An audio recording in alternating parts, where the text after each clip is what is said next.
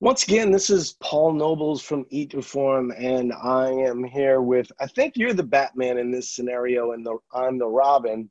Um, but but Batman is Susan, Dr. Susan Kleiner in this instance. So um, I'll let you do your intros this time, and then just tell people um, where they can find you, and then I'll talk about Eat to Perform. Hey, Paul, it's great to be here. Nice to be back in the saddle again. Um, so you can find me at drskleiner.com, D-R-S-K-L-E-I-N-E-R.com. I'm on social media as Power Eat. And uh, I'm on Facebook, Dr. Susan Kleiner, and you can find my books on my website and, you know, a few other things, how to contact me, etc. So we're going to have the interesting conversation because we're going to talk about the, the world's toughest race on – Amazon Prime, which is the the Eco Challenge. Eco Challenges have been around for a long time. They just weren't called the world's toughest race, and this was the first time that they did it where they had 200 cameras and it was a gigantic production.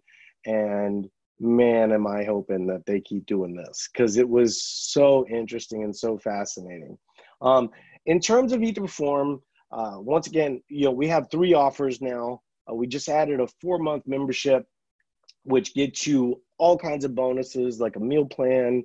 Um, the uh, we have new templates, right? Literally, you would have workouts for the next five years that you would get free with this four month membership. Um, we still do have our free trial, so if you if you want to try um, Eat to Perform, see what it's like, you've been hearing all the buzz and things of this nature you're welcome to do so. It's just, you know, it, you might not need a meal plan, right? You might be very comfortable with counting macros and things of this nature. So um, the meal plan itself is a custom meal plan.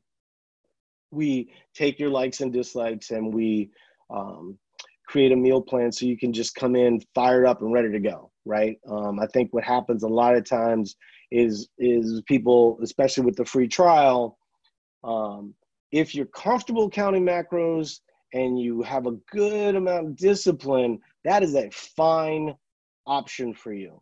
For the other people, the meal plan probably makes a ton more sense just because if you're kind of new to all this, it just it just does it for you. We actually talked about this and and Susan talked about how for her athletes um, she actually takes the counting out of the picture and just does a meal plan that is likely much more involved than what we're doing. We're just trying to get you kind of kick-started um, based on the days within Eat to Perform. So take a look at that. Um, all you'd have to do is go to Eat to Perform or you know respond on our page, message us on our page, and we literally have you talk to a coach. The coach will walk you through what your plan's going to look like, and then you can decide whether or not it's a good fit for you. Which honestly, if you think about it, really no other program does that. You know no other program has a coach talks to you tells you exactly what that approach is going to be like and walks you through every single thing before you go right? You're going to mostly land on a sales page and then you kind of got to figure out or maybe your friend did it right. right? Talking to a coach i think makes a big difference and i love love love that part of it for us. I think it's just important for us to kind of be able to have those conversations with everyone. Okay, I've been dying to talk to the. This is wheelhouse stuff for Susan, right? Because um, she's going to tell you things you've not even considered, right? Um, here's my problem with the show, and I don't have any problem. Now, Susan's only five episodes in. I binged it in like a day. I was so fascinated with it. Um, and my wife was similarly fascinated, but it, it might have been two days actually. Um, we just loved it, you know, and and um, but I thought it should be two shows because it was weird following the lead teams, and then the lead teams are like so far ahead. I mean, like in the episode you're in, the lead teams are almost it's to the finish. Two days ahead. It's two days yeah. ahead of the teams behind. Yeah yeah and and and so i love the color i love i love hearing about all the different teams i mean it like the um the the team with the twins from india yeah, yeah. i mean just love those ladies, right? right. Um, and and and love their dad. You know, I mean, um, culturally, I think you know what he represents and, and empowering those young ladies and stuff mm-hmm. like that. I mean, it's less common than it is here in the United States. It's not common here in the United States, you know. So, so what what those young ladies are doing, just being in that race, and then the the other part of the show that I just love was just the role of the people from Fiji. You know? Right. Yes. And yeah. and and my, my daughter went to Fiji um last year on on a like a mini Peace Corps mission. Oh wow. Uh-huh. Well, she didn't really get to see a lot of what sure. the racers are seeing yeah. because she she she was really more focused on like the eco stuff related to uh, the ocean, right? Mm-hmm. And so she spent a lot of time with starfish and and and things of this nature. And I, one of the things that she, so starfish, I, I, I'm if I'm remembering it correctly, that they they would attack these things that were really important to the reef, and so they spent a lot of time you know getting these starfish off of these things that pr- protect the reef. I don't remember what it was specifically but um but she did enjoy fiji she would have definitely enjoyed more um working with the people in the inner part of fiji that the eco challenge is, mm-hmm. is doing right um so uh it's going to bring uh, there was another thing that i was going to bring up but but um the spirit of these people is different. It's just different, right? There's just not a lot of people that are doing this race that can allow themselves to second guess, right? When you see it, and and and certainly there's moments where you're seeing a few people complain or something like that. Are you to the stage right now where the lead team comes out of the water, the freezing cold water? Because I'm gonna have to spoil that for you. Because without this, without that part, so the lead team has just climbed the waterfall. Okay, and so they're just, they've just summited the waterfall, and and then it's the rest of whatever was happening behind. You know, a, a little bit of the take of the the teams behind them. But that's like I had to stop it to get on the podcast. so okay, that's, so, that's so I'm I'm going to have to spoil that for you because it emphasizes what I'm talking about. So you have the the woman doctor who um, had just had a child, right? So child's one years old, and she's in the lead team.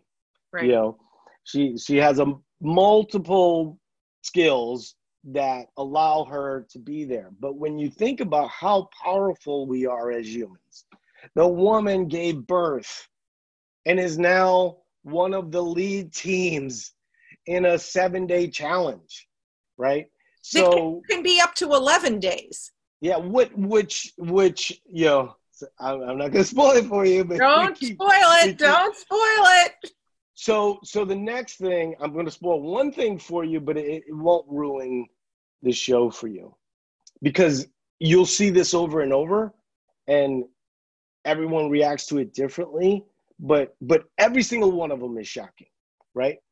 So after the waterfall, they go into this really. We should tell people they climbed this amazingly slippery, wet absolutely 90 degree eh, eh, steep waterfall in the dark with just yeah. their headlamps ropes were already set for them otherwise they i couldn't believe that they could do that so yeah i mean what stage of that the next part uh-huh is the most gangster thing that they do. Oh, okay. Right. All so, right. however tough we all think we are, this show is so humbling. You know, I used to say this a lot, and and I still think that this is true. Um, the the free soloers, to me, that that's the that's the the most athletic thing you can do, right? because the consequence is death. Right. Right. And so, so two of my favorite movies, if you have, I mean, a lot of people saw Free Solo. The one that people didn't see, I think, is better than Free Solo. It's Meru, right? And Meru is Jimmy Chin, who's the the director for Free Solo, and they summit, um, or they try to summit. I'm not going to give that one away either. Um, the second highest thing, and no one had ever summited it, right? Um, and it was so interesting because once again, the the the the things that we're capable of as human beings is just shocking. Well, just right? I just have to say, I'm amazed at the cameramen. So so the they were it, it's much camera women. It, oh, camera women also. Yeah. Are they? There's so they haven't it yet. Wow. So yeah. so they're at this point. This is pretty early on. They're crossing. They're they're in these huge rapids in a canyon that has narrowed down in the they're in the middle of a storm and the people with two hands and everything well i imagine the they have they're not holding a camera but but even so they're crossing the this this river and it's they're holding on to each other and crossing going going across two by two um, facing each other to to brace against the the force of the the river. And then there's the camera person who's not i guess who's holding on as a third. It starts to look like that at one point. I'm always amazed at the people actually shooting these unbelievable feats frankly no that's actually brought up a lot in in meru because the the camera person is Jimmy Chin, the guy that did the right the free solo and won the Oscar and stuff like this. And you start to realize that not only is the is the the climb difficult, right? But imagine doing it backwards, filming the person actually climbing. Right. Right. So right. so, so the camera people um, are are sometimes doing things more interesting. But but anyway, if you want to know why you're struggling succeeding at things, you have to ask yourself are you surrounded by people like the people in this show? And are you one of the people in this show? Right? Because right. because they look they don't look at obstacles the way that the majority of people look at obstacles. And so so you have this doctor lady, she goes through um, this really, really cold river, right? um, which is everyone agrees that's the hardest part of and and and yeah, Bear Grylls says that's the hardest part of the race. Yeah. Yeah. Because you're battling, you know, I, I say this, I there's so many things that are interesting about this, but I say this all the time about runners. Once again, if you're a weightlifter and you're making fun of runners, guess what? You just put down the weight. Okay. If you can't lift a weight, you just put it down runners the whole time they're thinking i could stop i could stop and walk i could walk back if i wanted to right so to keep on when you could literally just stop i think that that's gangster that that is that is a level of mentality right that the majority of people don't have so i've always had mad respect for runners and anyone who ever challenges you know when I say that every good program should involve some resistance training, they're like, "Are you saying we shouldn't run?" I'm saying the opposite. I'm I believe in cardiovascular health. I run as a person. I wish I could run more, right? Um, and and so so some physical challenges, of course, make that difficult. So you have this lady doctor. She comes through the thing. She knows she's suffering through some mild level of hypothermia now, of course, there's editing that is going on here. So you have to know that, right? Like a lot of people don't realize this. I think we all kind of realize it now, though, that there's some editing going on. Mm-hmm. Um, and there's really not a strong determination of the time length that, you know, right. that they waited there. I believe. I don't believe that that was one of the spots where they had to stop for 90 minutes, right? So the woman puts on a blanket, right? Starts to warm up, things of this nature. She eats a cup of ramen. We'll be talking about the role of carbohydrates through all of this, which I think is going to be interesting to a lot of people. Um, and we'll be talking about sleep as a, as a result either. But you have to understand this woman's been racing for three to four days. She has slept three hours, four hours the whole time. She is struggling with hypothermia. She eats a cup of ramen, throws on a few blankets, and goes back to the race. right? Like when you see that moment, and and and like I said, I'm not going to spoil it for you because it's so interesting, but every team deals with it differently. So the right? lead, the guy who's the lead from that New Zealand team, yeah. they've come to the top of that waterfall and they stop and they interview him. And he says, they ask, you know, the question must have been, how are you feeling? like, like, what are you feeling now? And he says, okay, this is getting um, painful this is this is now now we're in a painful place. But if i'm feeling this way i know this is where i want to be because we're the best. And if we're feeling pain then everybody else is in worse shape than we are. So this is exactly where i want to be. And and you're like you know yes. wow what a mindset. Like when when i'm almost at my when i'm peaking at, at the, the the threshold of what i can tolerate that's where i want to be because i know we can tolerate more than everybody else. And so everyone else is in a really bad spot if we are so we're so so this is exactly where i want to be. And it was just like oh my god i wish i could bottle that. This is this is one of my basic business principles one of my basic business principles is go after the hard thing, don't go after the easy thing. And the reason why you go after the hard thing and you try to solve the bigger problem, like one of the things I see happening a lot within fat loss, weight loss, right?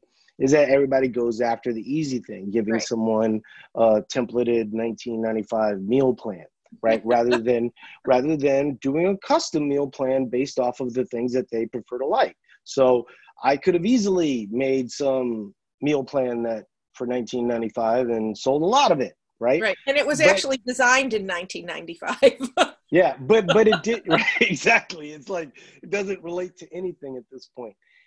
But but but doing it the custom way is more difficult, and therefore I want to go in the direction that another business wouldn't even consider doing. Mm-hmm. right? And that is one of the things that that i remember someone was talking to me about about you know competing with eat to perform. And well the first thing that they're going to have to consider when they're competing with eat to perform is that they're going to have to spend somewhere in the neighborhood of three to five million dollars to get 1.5 million followers mm-hmm. right? Because when we did it and we amassed all of that facebook was different right, right? And so you could get a following by saying something unique. And so so i've always believed in saying something unique. And and i just happen to believe this right? I believe that that most people struggle with with dieting too much right? And then don't spend enough time um, on the performance side where where calories are normal right? And then they never really get their calories normal um, and and just to kind of weave it back to to the eco challenge when you look at these people they don't have a lot of preconceived notions. They're dealing with a lot of things that are unknown right? The the michael jordan of eco challenges is the guy that you're talking about. Yeah. Isn't it? So so he doesn't have eight pack abs no. No, right? a bunch of them don't, right? Almost none of them do. Right. And this has been a contention. I, I've said this forever related to CrossFit Games athletes, and a lot of people go, um, well, they're ripped, right? They have eight packed abs, you know, they're clearly very low body fat percentage. Well, here's some bad news for you they're not. And I know this because I was able to body fat test 200 of them at one point, right? So this was right before, and this does relate to the eco challenge because it it it challenges a basic premise, right? When you're at your lowest body fat percentage, I'm saying nothing new to you, but the listeners need to understand you're not at your optimal peak, right? And so when we were testing these people, they, they were a training phase. We we weren't able to test them going into the CrossFit Games, but I can tell you, based on some of the limited testing that we were able to do on on few people, that it's not what you think. For instance, um, well, I don't want to I don't want to use specific names, but but they they were big, big names, right, within CrossFit. Some people that you know that are very, very um, big to the movement. Very common for men to test that 12%, and men that that have a good, strong six pack, look like you would want to look, and things of this nature because they have a lot of muscle, right? And clearly, the Michael Jordan of Eco Challenges has a lot of muscle right? He has strong shoulders, he has right. a strong back. No one would say, oh, he's out of shape or he has like a dad bod or something, right? They, they would know that he was strong, but he's not chiseled strong. He's not ripped, no. Yeah, and so, and, and what you if need you to go into this thing ripped, you're going to get into such a big deficit, you're going to die by day three. well, there were some ripped people that and I want all of you to listen to this if you haven't watched it yet or whatever and look at the people with the best body composition and note that they struggle. Like I talked about the twins team. Right. I don't know that they're vegetarian. Many people from India are vegetarian right? Their build is a little bit more slight and things of this nature. They're probably more in line with body compositions that most people would prefer. You could definitely tell that at per- parts of the race that it struggled for them, right? And and well, I think some of the people just they're they're I mean they've never done this before either. They've yeah. climbed Mount Everest. I mean they're they're they're monster yes. women. Um, yes. but the but it, it I mean the both the mental and physical of this race they are they are novice. So and, you know, and half the and, racers are novice racers or yeah old folks like me who are amazing that they're back in this. Yeah, I mean, so obviously we'll get into the Alzheimer's guy because there's just so much about his story. Like even you know, you're at you're at episode 5. There's still 3 more episodes with the Alzheimer's guy, right? Like like um I might have to throw out a spoiler because it's it's so unreal. It's the most unreal. But but, you, but I think tell, don't tell, I, don't tell. I think I I think I can do it without giving you a spoiler. um, but but but I think the difference. I think what you'll see with the the India women as an example is that their nutrition will get a little bit more dialed in, right? They will recognize the value of muscle on their frame and they will work hard to to get that. You can definitely see the Michael Jordan of eco challenges. I don't know his name, but I know he's from the New New Zealand. He he was great, and that's why I said it. I think it could kind of be two shows, right? Because some of the things that that he says later on um, are just so inspiring, and you realize why he is who he is.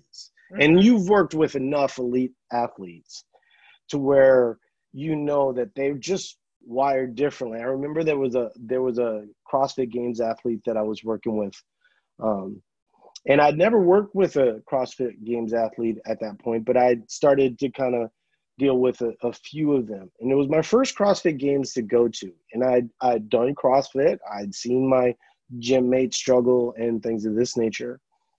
I kid you not, as this woman is under the lights on Saturday night, right? And she's coming towards me, and I'm thinking she she's about to quit. I mean, there's just no way that she can go through the agony that she's going to have to go through for these last 50 to 70 reps. And um, she was clearly in so much pain that that you could see it on her face you you you just could not imagine that she could go on. She finishes the thing and and she falls down, which we all know now that's that's kind of a, a rule of CrossFit, right? right? You have right. to sizzle on the ground. Right. But but if anyone deserved the right, it was her, right? And so I, I leaned over the and I go, Are you okay? You know, I mean, I it never even occurred to me that she could go to that tank that deep and that she would be okay. And she gave me a thumbs up, and I was like, "Oh my goodness!" And I, I, I told my wife, I was like, "I just can't believe what I just saw," you know. And and and you see that in this race because they're not just challenging the physical side; they're challenging oh, the mental side.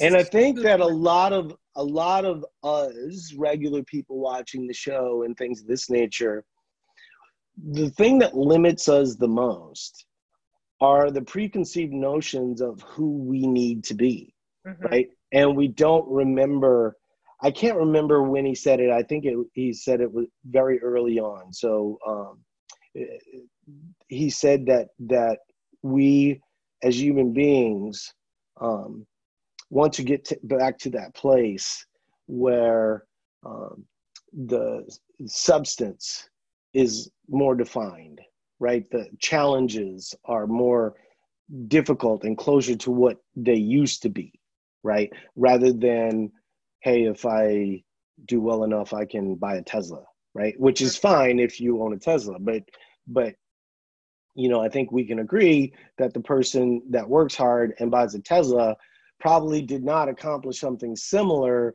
to what these eco challenge people are, right? right? and and I, I I think it's important to say that because I think it's it, it, was something that really mattered to me. When I was struggling with obesity. Um, I, I bought a Harley Davidson, right, and I bought a Harley Davidson to to maintain my relevance, and, and similar to you know the way that that and, and i'm not saying that just because you own a harley davidson that you did it to be relevant. Um, certainly that's not the case for everyone. I'm saying what it was for me. But when I got into an accident on my motorcycle, that is what started my path to fitness, right?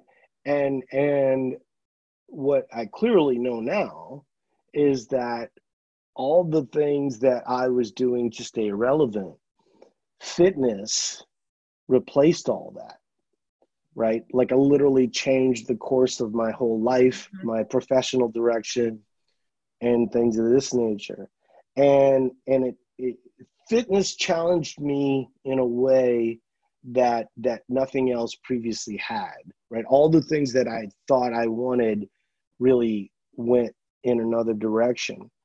And so um it it it was really enlightening.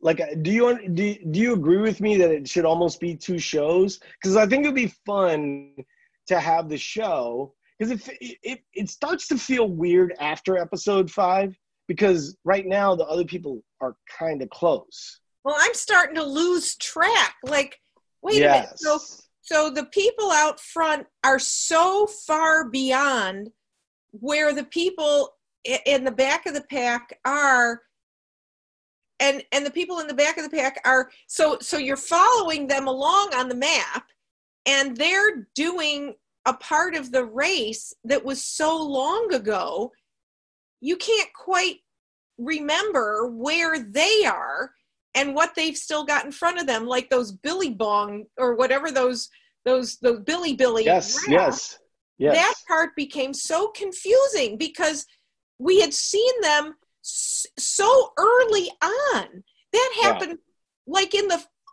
think it maybe was the first episode where we got to yeah. the at the end of the first episode they did those rafts and now we're in like episode 4 and the people at the back of the pack are we're doing still doing those bilibili rafts and so yeah. so it got a, a little a, a little bit confusing but not bad i mean i i think i think it also because it was one, it gives it profound relevance of how amazing the people are at the front of the race. And the people at the back of the race almost become more like you and me. even yeah. though I could never do that. Certainly not now in my life, maybe at an earlier part of my life. Yeah. But but the, they become more like the everyday athlete, the everyday person who challenges themselves. It feels more like maybe I couldn't do this, but I can see how they they're doing it, and you're hearing their struggles, and the people, and so having the front runners in the same show, I think makes what the people in the rear are doing amazing. Like if you come in last person in the race, you are fucking amazing that you right. actually finished that race and and and you're no less than the people who win it. They say that uh, every year during the CrossFit games that the the last person at the CrossFit Games is better than anyone you know athletically. Right. right. Which is really, really interesting. I'm still at the phase where I think I could do it. And here's why I'll tell you that. Look at all the people in the in the end. First of all, many of them are I don't know who's at the end, so don't tell me. No, you do you do know. You right now, the people the people at oh, the end, okay. it, there's really two stories, right?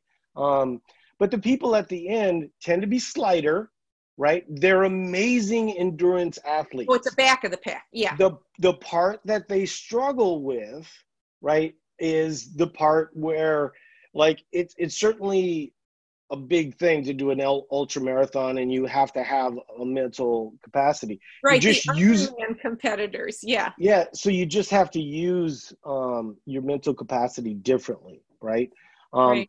but but what you're seeing is that the people in the lead believe in the power of muscle. And that'll be the last thing when we talk about, where you talk about, you know, the role of carbohydrates. Um, I want to talk a little bit about the sleep because that was the last podcast that we did.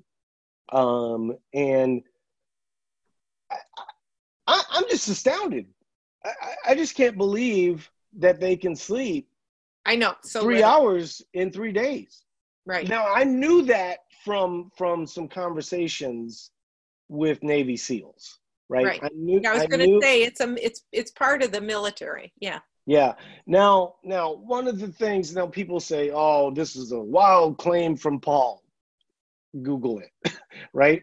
Look, if you have assets that you've put millions of dollars into, even when these people are human beings, they're going to allow them to take whatever it takes for recovery and that's going to include you know steroids things of this nature oh yeah right? of course you know we you and i know this we've probably worked with enough people like that the average person oh what slander paul is saying no they, these people need to recover so they can get out of war right, right. so so they're not going to limit you know, it's not a baseball player trying to protect the history of Babe Ruth. Or you're, you're, not trying to have a, a, a fair playing field. Yeah. and, and, so, so I think that when you look at these people's recovery, and I, and I don't know if there's any drug testing for this. I suspect there's not, and I, and I hope there isn't, right? Because uh, I, I do think that there's a, you can do it under a doctor's care that could help your recovery and things of this nature. I don't have a big horse in that game, so I don't want the podcast to become that, right? Um, but how? how do you have three hours sleep? Like you, I, even the Navy SEALs that I would talk about, you know, they would they would talk about how they could go 48, 72 hours, but then they would get, you know, so that's a that's a huge area of military research worldwide is performance under stress and sleep deprivation and um, and so i mean the only research that was ever ever done on red bull that was the beginning of it. It wasn't red bull it was the formulation. Can we extend performance with a lack of sleep? And and so there's a ton of stimulant and caffeine use in the military because you have you're you're out in a situation that you can't just say well i'm just going to lay down and go to sleep now. And so as you said um, the value of the assets is how long can we maintain you know performance out of them. And so these are warriors and and that is a huge area of research and sometimes they do perform on an hour or two of sleep and day after day they know where the limit is where they have to be brought in or they have to have time to rest. But it is an area for drug research for nutrition research for physical movement and activity all these different things what are the things we can do and so it's out of the military research that the benefit comes with these athletic events. I thought it was really interesting. The there's a um, what Iron Cowboy is the yeah. the team.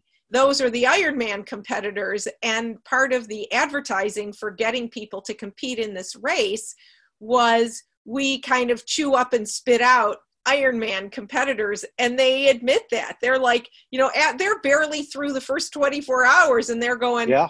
"Oh my God, I would have been done with my race two and a half times by now."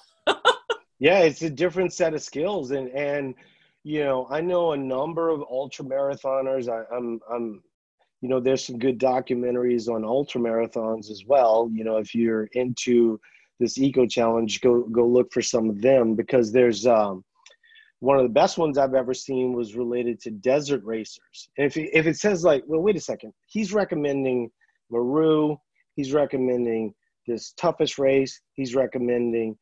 I'm into this. I'm into what makes people keep going when everything is telling them to stop, mm-hmm. right?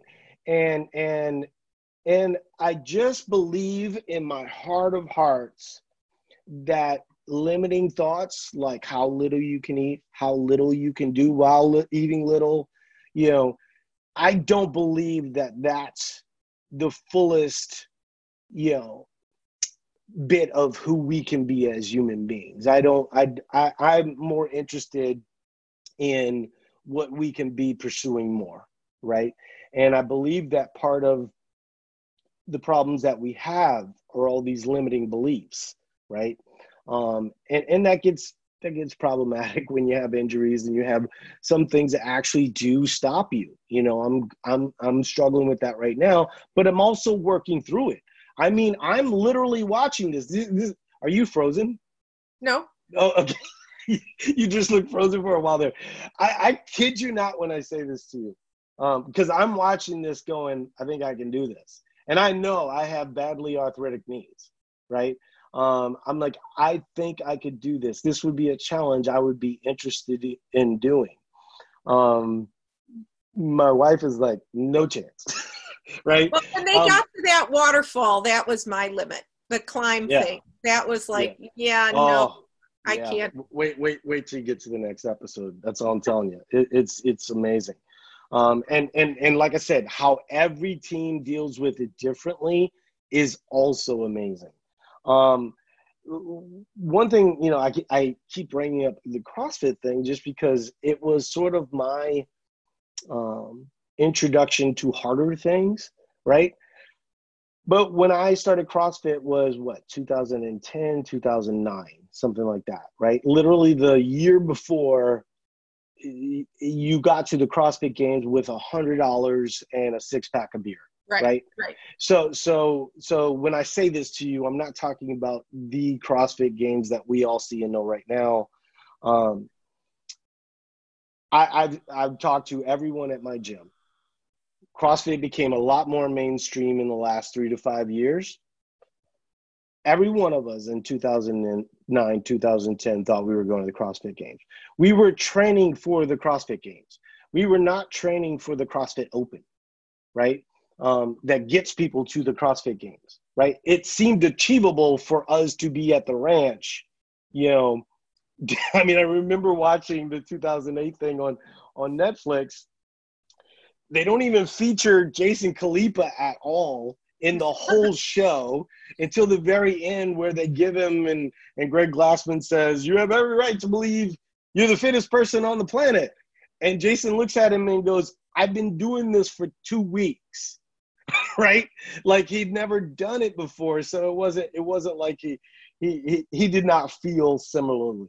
And then the winner, I think Jason Khalipa that year, he might have got like ten thousand dollars, right? Like so so the iteration that was back then is is just different.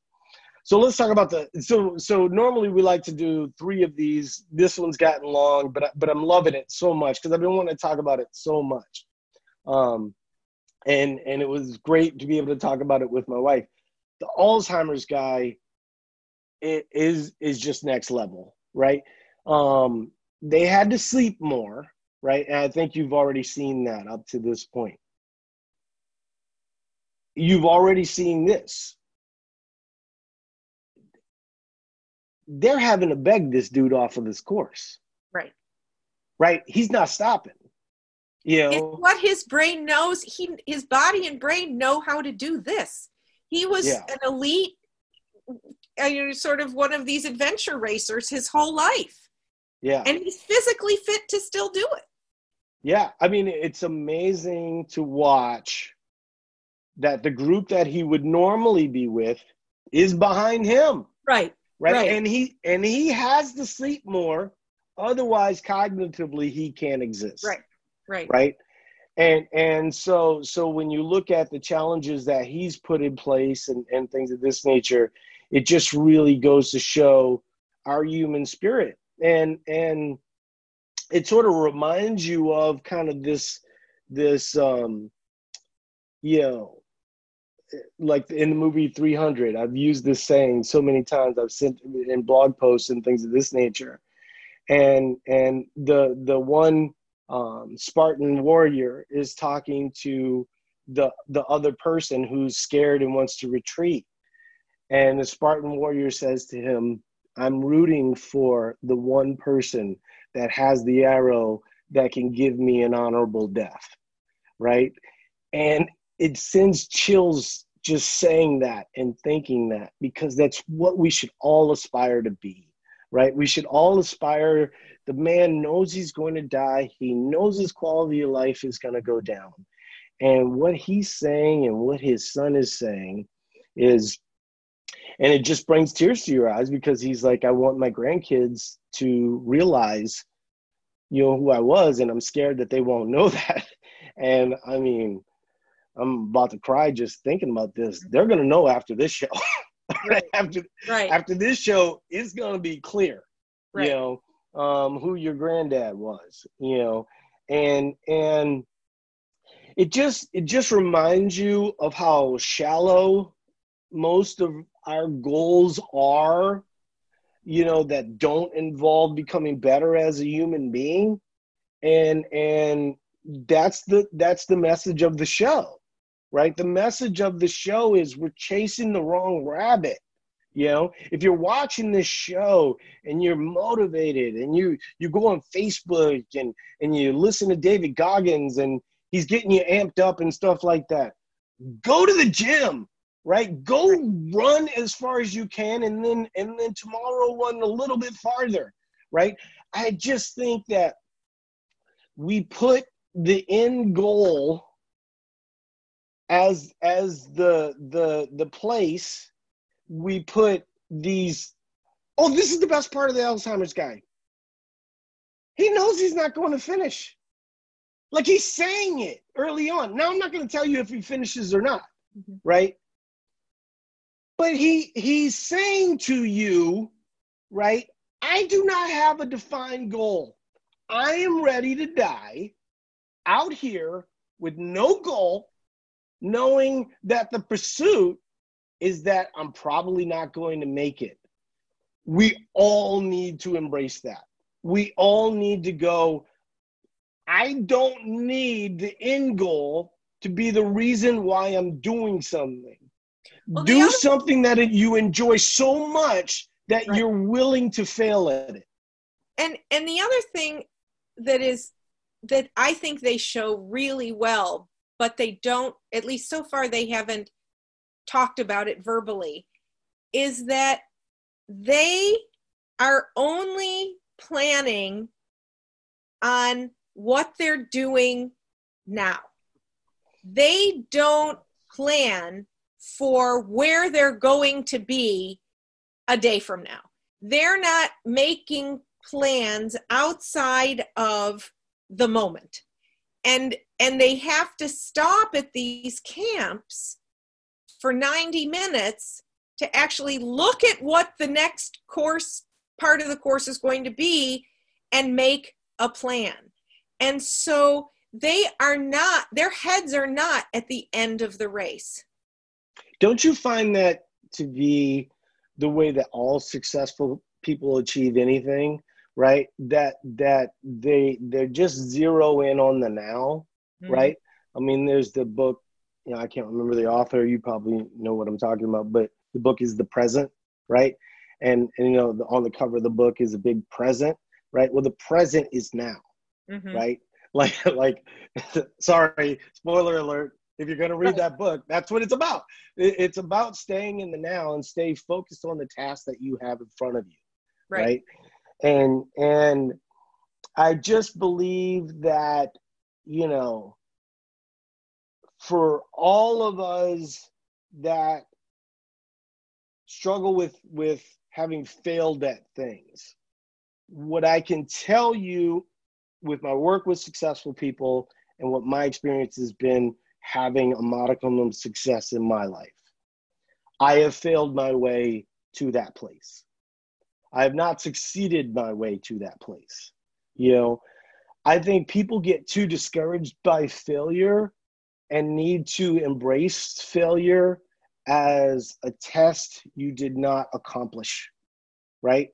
And and I think that when you look at this person with the Alzheimer's, what it tells you is is that all he wanted to do was get to the next place and his focus on just getting to that next place you know is is what made his story so remarkable and really what was the emphasis of the show right, right.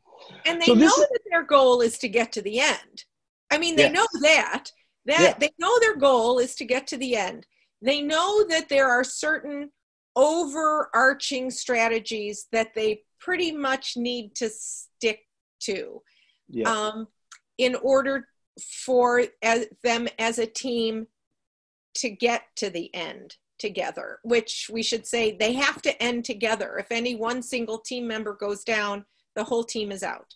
So, so the teamwork is essential and, and interpersonal support is essential. But, but one, but the experienced teams know those arching go overarching goals. They know those overarching strategies. They have internalized them over years and years of experience. And so it is the best way to put one foot in front of the other that really becomes critical. And um, and i i think that it is such a good lesson also as they you know not to forget that there were teams that make what one would assume would be fatal mistakes early on. Mm-hmm. And they go, Yep, this is just part of the race. You're going to make these mistakes. We're going to turn around, go back, and go and know that we're we're still elite performers. We can pass a whole bunch of people who have passed us in the last four hours because we had a wrong turn. And wasn't that the New Zealand team? didn't they early on go on the wrong the first day? I think you're thinking they took the wrong tributary. I think you're thinking about one of the two U.S. teams. There was one U.S. team, the Bend, Oregon team. Right, they right? did a fatal flaw. I haven't seen them for quite a while. I don't know where yeah. they are. Yeah, well, it's such a good show. I'm just telling you, it's such yeah, a good show. Yeah, they'll show. show up again. I know. Then there, then there was the other American team, the only team that had beaten the New Zealand team. Right. Right. And they well, made that a fatal. the team that went on the wrong river route. Yeah, and they on. made they made um a, a major flaw, and and part of what you're about to see is is what they do, right? Um, and so so I, I think that that's the other thing too is that the reward isn't first, right? Like the the obviously you want to catch the people in first and you see strategies that that people are using like you talked about the new zealand team going in the middle of the night was a strategy that they used once again similar to what i talked about if you're willing to do the hard thing while everyone else is doing the easy thing, you know, the the rewards can be bigger, right? Now, it might seem like the reward at that time is rewarding the people, you know, like I said, doing the 1995 meal plans. But but those don't have lasting. They, they they're just like they're just like snake oil salesmen and they'll find another snake oil to sell eventually you know my focus is solving the actual problem. So let's end on on that note and this will be you know normally we like to do three of these. This is going to be two just because this one got long but such a such a good topic. Let's talk a little bit about the nutrition because like we talked a little bit about you know three hours sleep in three days or whatever. Um how can they do it? Well i think you know one way. We talked about it a little bit in the last episode. Um, so when you are underslept, right? Um, there was somebody weird on Facebook at one point that had a had a had an issue with me saying the word underslept, you know, as if it was not. I think when you say underslept, people know what I'm talking about. Um, but you're going to require energy dense foods more often than not that you can get in as fast as possible. What we know from endurance races, now there's a lot of people listening to this going, but yeah, isn't there that one guy, right, who just exists off of nuts, you know, or whatever? Um, what the Zach guy? What's it? What's his name? Zach. Oops. Oh shoot. Sorry about that.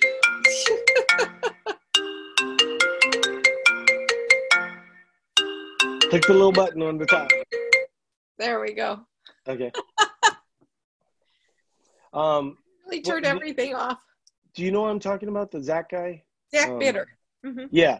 So Zach Bitter, the part that people often forget is that he does use carbohydrates like during, crazy. Like crazy. It's just it's just the majority of the time you know he's going to fast. I need everybody to understand why these people are doing this right? Because there was a lady that almost died trying to do kind of what zach does with marathons and and really really struggled and didn't make it past like marathon two or whatever. Um there is a great reward out there for a unicorn if you're a unicorn and you can make this happen and you can write a book at it, it's something people want to believe so badly that that they will buy your book right? And so the first person to write that book so this is why everybody uses zach as an example.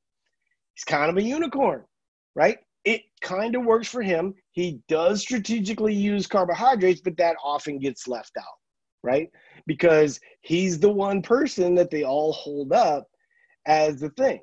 Yet at the same time, virtually everyone knows it's not optimal for the good majority of people, right? And so in these races, what they often use is carbohydrates like so different. Um, we have a mutual friend, Mike Nelson. And he was talking about the marathon guy that um, broke the the four minutes. Uh, what was the the pace or under two hours? Yeah, yeah. He, so under under two hours, he had some advantages. Um, his what what Mike was talking about was that he consumed 10,000 calories of carbohydrates in that 26 mile race, right? I never heard anybody say that right? And and what you have to understand is that that these people are drawing on their carbohydrate reserves much worse than than the marathon guy is right? Yeah he's doing something really extreme. He's operating us at a sprint pace that that most people can't go and the carbohydrates are allowing him to refuel over and over and over and over again right well, these eco challenge people, they need energy density, right? I've always argued this is the funny thing because, like, it's almost like you can't have two thoughts at the same time, right? I've always argued with some level of fats as a way of, of balancing things and getting a little bit more calories in, right? Along with these really extreme values of carbohydrates, right? Um, Depends on and, where you are in the race. Yeah. Depends on what what part of the race you're in. Yeah, and I think I think a lot of it comes down to like what you can tolerate, right? Exactly. Um, and and and um, you know, one person taking in a lot of carbohydrates, doing a 15 minute workout, might have a blood sugar response.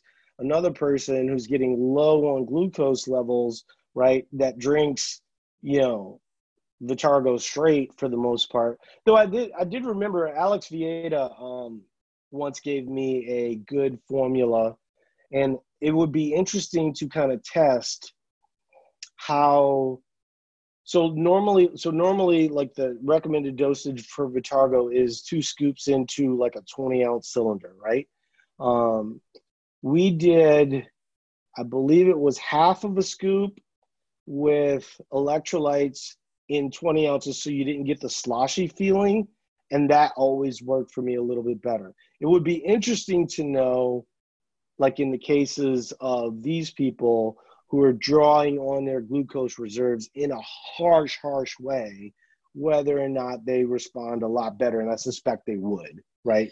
So, the experiences that I have with people doing adventure racing, um, there's a, a, couple of things. Um, their actual need all day long, they've got enough fat on board. Protein typically is going to give them upset stomachs. Um, to they, and there's no, they're not burning protein a, a small amount, but it's not going to help them with their energy needs. It's really carb that you need all day long. But there yeah. are sections of the race where certainly the people at the back of the pack, not the people at the front of the pack, are not, they don't, they're going much slower they don't have the carb burn rate that the people at the front of the pack going at a much higher intensity have.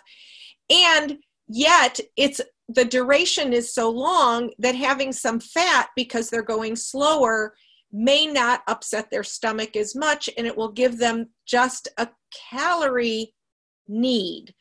Yeah. Um, so so it's highly individual.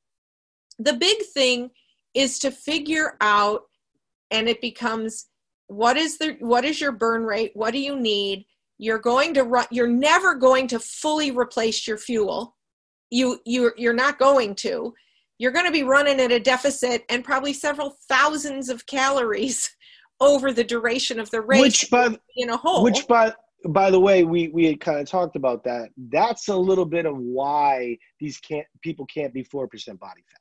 Right. like they have to be closer to anywhere from 10 to 15 for men and women probably close 12 to 18 but right. go ahead. So they can draw on their own reserves.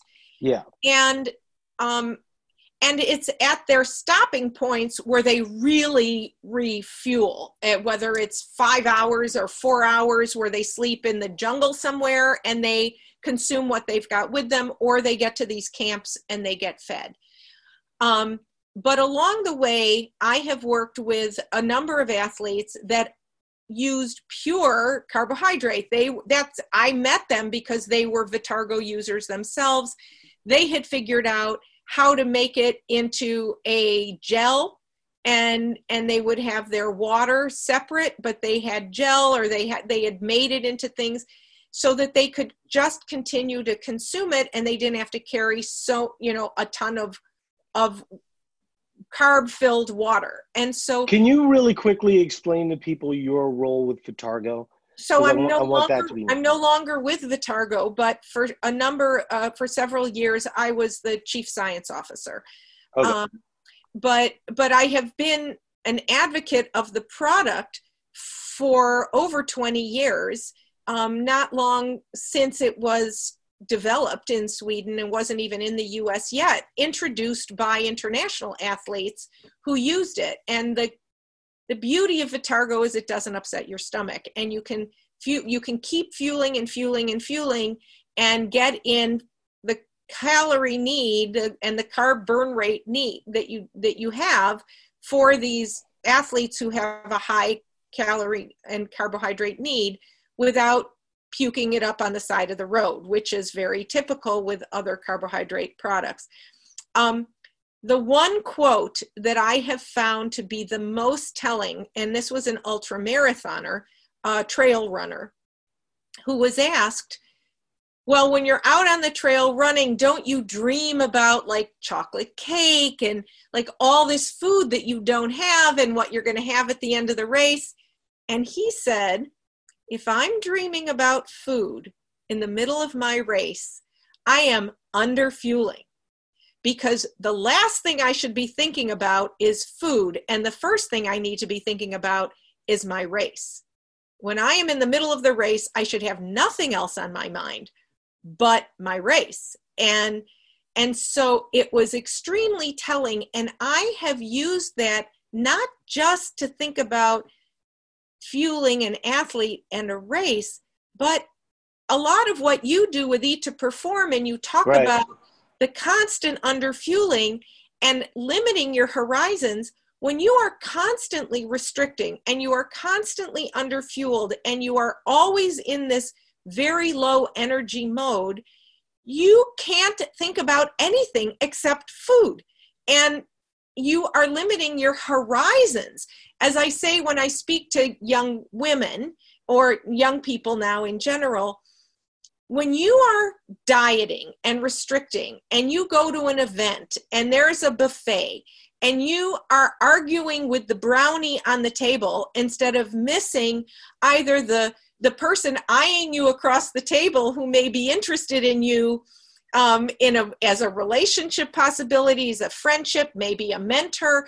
There are all kinds of things going on around you that you're missing because you're in the middle of an argument with a brownie on the table. You are limiting your life and your opportunities and your horizons. So at one time I wanted to write a book called The Limitless Diet, but yeah, but, but that's it. When you well, are what, living in a restricted, just... a restricted mindset, everything is restricted so so you don't see this in the forums but that's what what constantly gets brought up from people that have had eating disorders and and things of this nature that the way that we do it where you're not just fed this is why i make an issue of maintenance calories a lot of people look at main well can i be in maintenance or should i be in maintenance or, or things of this nature Susan and I have gone over this in depth that maintenance for the most part is a moving target, right? And so so it's really difficult to get to the ultimate place that you want to be and then just go, well, I was at a thousand calories at my lowest, I'm gonna add 1200 and that'll be my maintenance. You've already set a limiting idea into the thought process. But getting back to the race, your brain your brain relies on glucose so much that it'll make it through the process of gluconeogenesis. So a lot of people will go through that process, wouldn't the brain be served well? Well, I would say that when you combine two things, right? So you have your cortisol levels are high and, and things of this nature. We know that carbohydrates counteract that, right? Um, we know that the brain requires glucose. So to me, if I'm operating on three to four hours sleep over the course of three days, it would certainly seem like the carbohydrates might actually be almost a stimulant in that scenario, oh, right? Or at least essential. At least allow you to be to that place. Um, and and what what do you see? right? You see everything that they're eating is a carb, right? And and I will say because because anything else is just a distraction for your body. Right, right. And I mean, like some of the granola stuff and the bars and things like that, they have a little bit of fat and and um, I, I, I do think that there's a a still a small argument for that, but I but but I would suspect that what you're saying is dead on, right? that that if you are operating on a three day race with three hours sleep, that that your body just needs so much energy that I guarantee you the thoughts you're having is not about kale. Right. right? you're not thinking about that nice nutty kale salad you're gonna have right. later on. You're you're thinking about uh, beer. You know that's you know that that's what we see. By the way, is that our ultra marathoners, our our 115 pound women, I have so many people that I could show you that are eating 4,000 calories that are 115 pounds. And you right. go, well, they work out a lot. I'm like, is that a negative? Is that is that a, is that a bad thing? right? Like like you know, is it our goal to be the the the most human self that we could possibly be? Right? And so that's what I think. You know, we could probably end on that note. Um, but that's what I think that this show should be be telling people. And, and I want you to think about this also as you're listening to Susan and I, and then compare this to all the other, you know, um, things that you follow on Instagram or something of this nature. Are they sending you a narrative about food being an ally and with more food, you can become more of who you want to be, right? I, I think there's a lot of faux faux food friendly type places. You know, I was talking to to a competitor, someone that I think does a pretty good job, right? Um, but admittedly talks about the fact that that they don't reverse people very much, right? They don't they don't normalize calories very much, and and they've kind of built their business on being more of kind of an oil change, right? Where you where you go there, they just have you suck it up and, and kind of move on. And and and once again, they're one of the best, right? What you see is kind of this marketing related to flexible dieting, right? Where you get to eat half of a Pop Tart, so that makes you normal, right?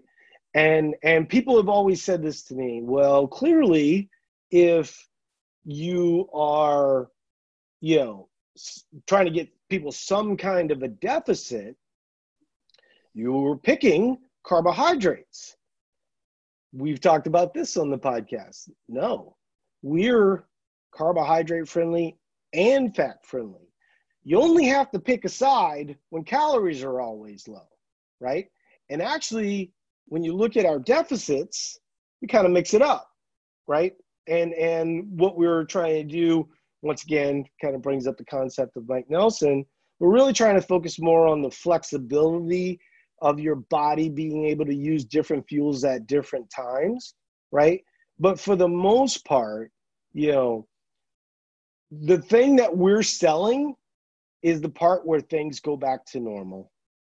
Right. right? Well, and, and that you, you have to, normal. based on based on Mike's work, um, it, it's not he's he's not creating a physiological abnormality right he is it is working with the demand of the body. And so you you create the metabolic flexibility right by the training that you do each day. And and then how you fuel yourself he is working with the body. He is not working against it.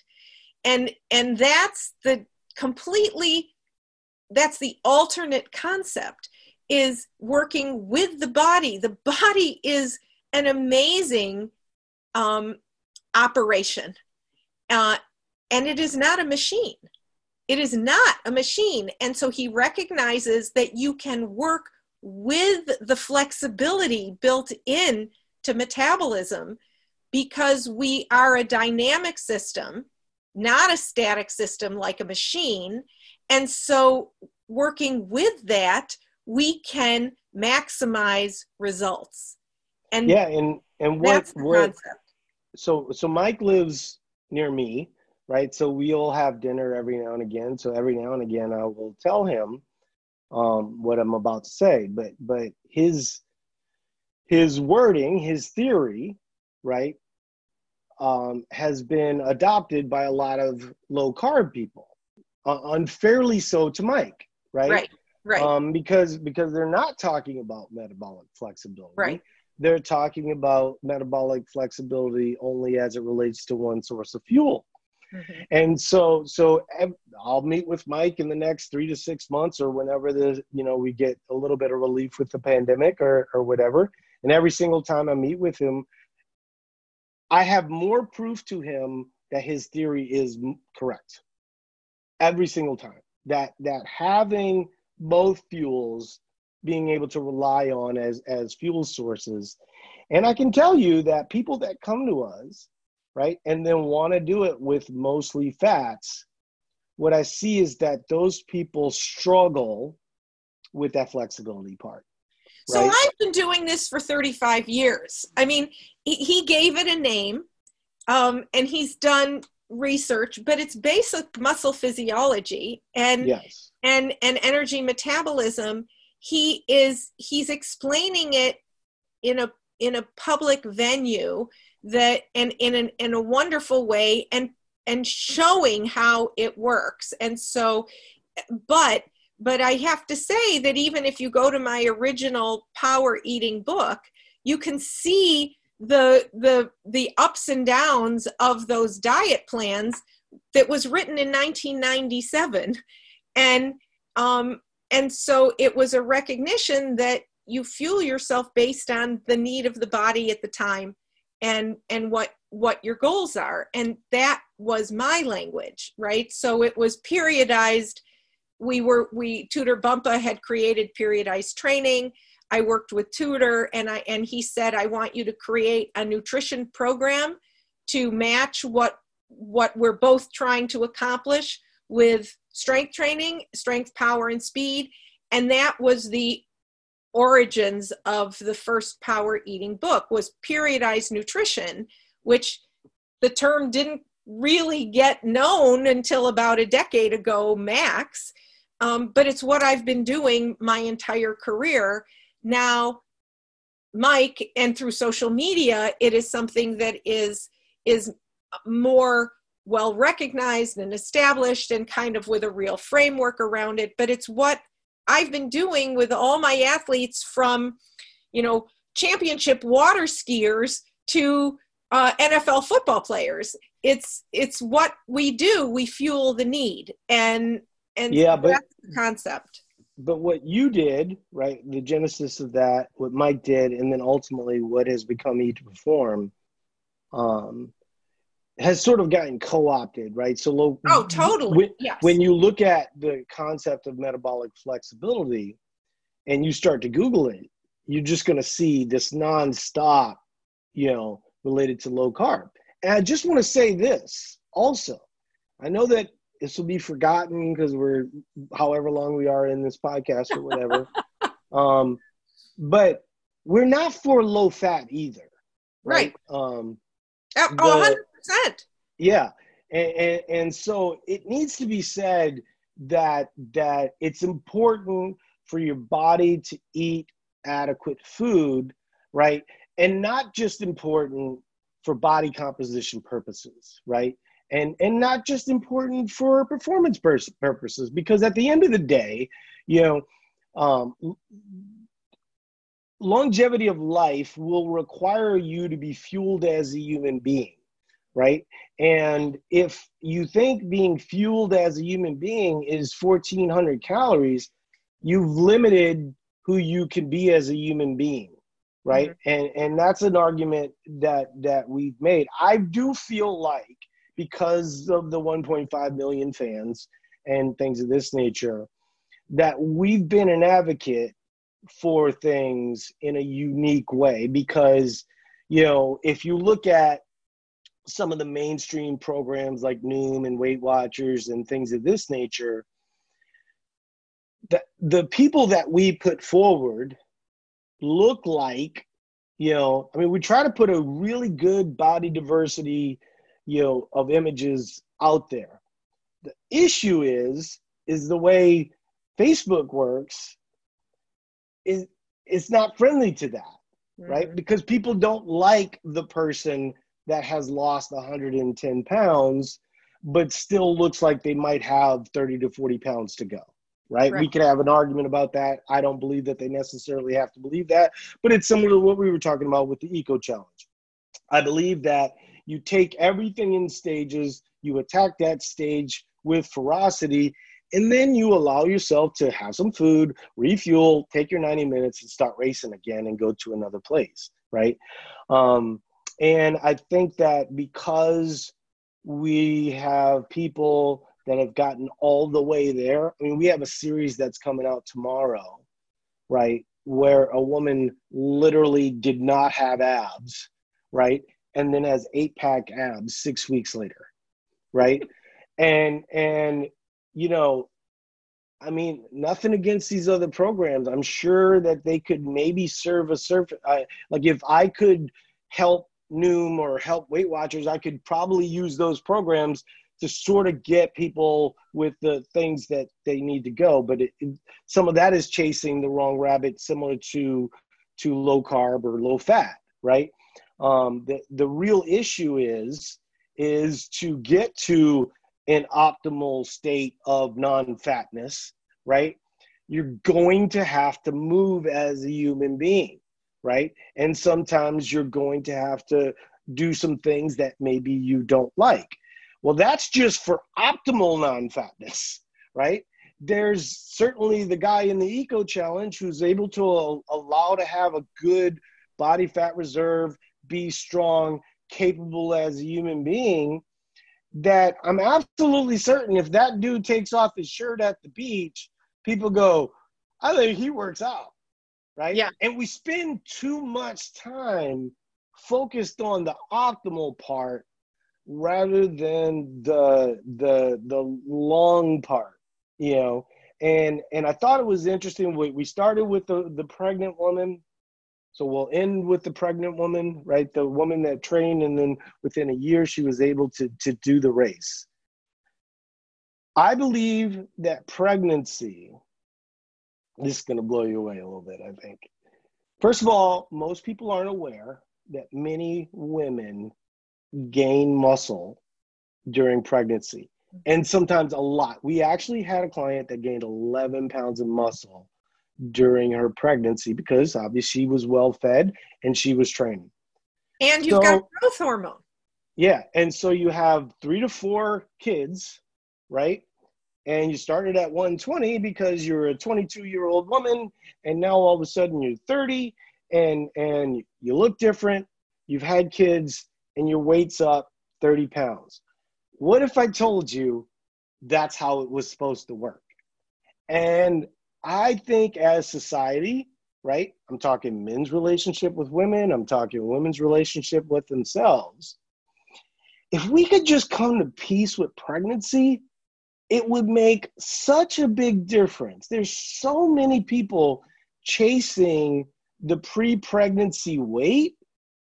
But if you knew that you gained potentially 11, and no, by the way, we did we did eight people None of them didn't gain muscle, right? The minimum person gained four pounds of muscle. Everyone was within a range of four to 11, right? And, and, so so now let's let's just go your minimum person she gains four and and she has three kids right common number that's 12 additional pounds if she started at 120 pounds right and now is 132 because she had 12, but but she's say 140, 145. If she's aiming at 120, she's gonna have to destroy 12 pounds of muscle to do right. so. And not only muscle. So when you're pregnant, you are in a serious anabolic state, right? A right. serious yes, growth yes. state. Women typically lose their ability to continue to increase bone mass at around 26 years old. But you can increase your bone mass while you're pregnant too. So it's a tremendous opportunity to protect yourself against the time of life when everything's going to start to decrease, especially your bone mass. So you if you're gaining muscle mass, you're undoubtedly gaining bone mass because you're doing resistance training, you're in this anabolic phase, you're feeding yourself enough, and you're growing a baby. so that the protective nature of both of of gaining the muscle of being stronger uh, of of putting yourself in a better position to maintain your independence and health and quality of life as you age is profound and so yes i think that's so important. That's such a great message. So we will end on that note. So the next podcast we're going to do is going to be the short version of what we just talked about related related to pregnancy because it, it's a it's a, it's something that I think is a very big topic. You know, you have you have women that either are having babies, right, maybe breastfeeding, but some some women that are on the the scale that I just talked about, right? They started at 120, they ended up at 132, and they might now be at 148 not realizing that they only have 16 pounds to lose and not, you know, the other before, right? So we'll we'll make that a topic of of, of next week's podcast, and we can probably do that pretty short. This one was not. It was just one of those really cool topics that that, um, frankly, it's nice to be able to talk to about one of these world topics that's a little bit light, right? um, sure. Given the pandemic and all the things that are going on around us. So I appreciate you taking the time out. We're doing this on a Saturday, which is difficult for both of us, but but but sure is fun to be able to see you and uh, have a great weekend. Talk you to you later. Paul. Take All righty, bye. Bye bye.